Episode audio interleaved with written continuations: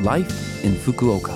फुकुओकामा जीवनयापन यो फुकुओका सिटीबाट प्रायोजित कार्यक्रम हो नमस्ते ओहाई गोजाइमास म सरिता यो लाइफ इन फुकोका कार्यक्रममा फुकोकामा बस्दै आउनुभएका नेपालीहरूका लागि सुरक्षित भई आरामदायक जीवनयापनका लागि आवश्यक जानकारीहरू नेपालीमा दिने आइरहेकी छु हरेक हप्ताको बिहिबार यो कार्यक्रम म सरिताको साथ सुन्न सक्नुहुन्छ छोटो समयको हाम्रो कार्यक्रम सुन्दै गर्नुहोला फुकुओकामा जीवनयापन वर्ष दुई हजार बाइस लगभग सकिने लाग्यो। तपाईँहरूको यो वर्ष कस्तो रह्यो होला?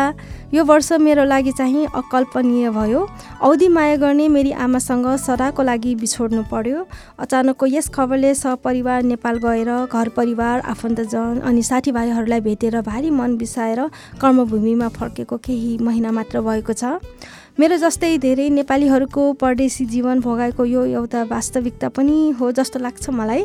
यस वर्षले परदेशको बसाइमा कति अकल्पनीय तगाराहरूको सामना गर्नुपर्ने हुन्छ मिलन र बिछोडको यो जीवनको यथार्थलाई मलाई अझ बुझ्न सिकाएको छ।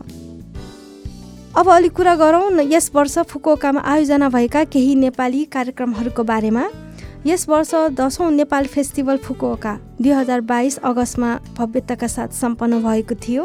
विगत दस वर्षदेखि प्रत्येक अप्रिल महिनामा हुँदै आइरहेको यो नेपाल फेस्टिभल कोरोनाको कारण दुई हजार उन्नाइसबाट हुन सकेको थिएन। म जापान आएदेखि यस फेस्टिभलमा जाने गर्दै आएकी छु।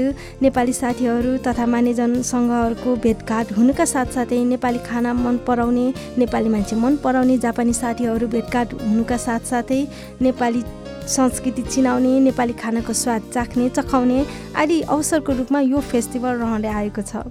यस वर्षको नेपाल फेस्टिभलमा लामो समयको अन्तरालमा धेरै साथीहरूसँग रमाइलो भेटघाट भयो। त्यसै गरी दुई वर्ष कोरोनाको कारण रोकिएको प्रत्यक्ष तिज कार्यक्रम यसपालि अगस्तमा तिज धमाका दुई हजार बाइस पनि भव्यताका साथ सम्पन्न भएको थियो। यस वर्ष नयाँ कोरोना भाइरसको प्रभाव जारी भए तापनि बिस्तारै सामान्य दैनिकी जीवनमा फर्कन थालेको छ। साथै युक्रेनमा रुसको आक्रमणको प्रभावको कारण शान्तिको बारेमा सोच्न पनि बाध्य तुल्याएको छ। बिजुली र ग्यास आदिको महसुल बढेर पैसा बचतको महत्त्व महसुस गर्ने व्यक्तिहरू पनि धेरै हुनुहुन्छ होला। नववर्ष दुई हजार तेइसमा अहिलेको भन्दा अझ धेरै सबैको अनुहारमा मुस्कानका साथ बाँच्ने समाजको सृजना होस् पनि कामना गर्दछु। हुन त हामी नेपालीहरूको आफ्नै नववर्ष भएकोले अङ्ग्रेजी नववर्षलाई खासै धुमधामका साथ मनाउने गरेको देखिँदैन। नेपालमा भन्ने हो भने खास गरी काठमाडौँको थमेल दरबार मार्ग साथसाथै ललितपुर भक्तपुर पोखरा र उपत्यका बाहिरका ठुला पर्यटकीय सहरहरूमा नववर्ष इब कार्यक्रम आयोजना गर्ने र विविध सांस्कृतिक कार्यक्रम गरी मनाउने चलन छ। प्रायःजसो साथीहरूसँग बाहिर घुम्ने खानपिन गर्ने अवसरको रूपमा अङ्ग्रेजी नववर्ष मनाउने गरेको देखिन्छ। तपाईँहरूको नव वर्ष दुई हजार तेइसको कुनै योजना छ कि छैन होला? मेरो चाहिँ आउनु वर्षमा दैनिक रूपमा बिहान छोटो समय भए पनि शारीरिक व्यायाम गर्ने सकेसम्म हिँड्ने भर्याङको प्रयोग गर्ने विचार छ। नव वर्षमा तपाईँहरू सबैको इच्छा आकाङ्क्षा पुरा होस् भनी कामना गर्दछु। तपाईँहरू सबैलाई नव वर्ष दुई हजार तेइसको हार्दिक मङ्गलमय शुभकामना। फुकुओकामा जीवनयापन।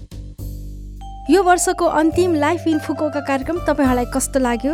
लभ एफएमको होम पेजमा गएर लाइफ इन फुकोका नेपाली भनेर खोजी पोडकास्टबाट पनि यो कार्यक्रम तपाईँहरूको मिल्ने समयमा सुन्न सक्नुहुन्छ। त्यस्तै ब्लगबाट पनि यो कार्यक्रमको बारेमा जानकारी पाउन सक्नुहुन्छ। कार्यक्रम सम्बन्धी तपाईँहरूको प्रतिक्रियाको अपेक्षामा छौँ। नेपाली रेस्टुरेन्टहरूको जानकारी आदि लगायत तपाईँहरूले जान्न चाहनुभएको जुनसुकै विषयमा पनि मलाई मेसेज पठाउन सक्नुहुन्छ। कृपया मेसेज पठाउनु हुँदा शीर्षकमा लाइफ इन फुकोका नेपाली राखेर। इमेल ठेगाना seven six one at the rate love FM dot co dot जेपीमा पठाउनुहोला जान जाने आज मार्मिक लामाको फुल बुत्ते सारी गीत तपाईँहरू सबैको लागि राख्दै बिदा हुन चाहन्छु। तपाईँहरूको दिन शुभ रहोस्। नव वर्षको अग्रिम हार्दिक मङ्गलमय शुभकामना। आउँदो वर्षमा पनि हाम्रो यो कार्यक्रम सुनिदिनु होला। हस् त नमस्ते।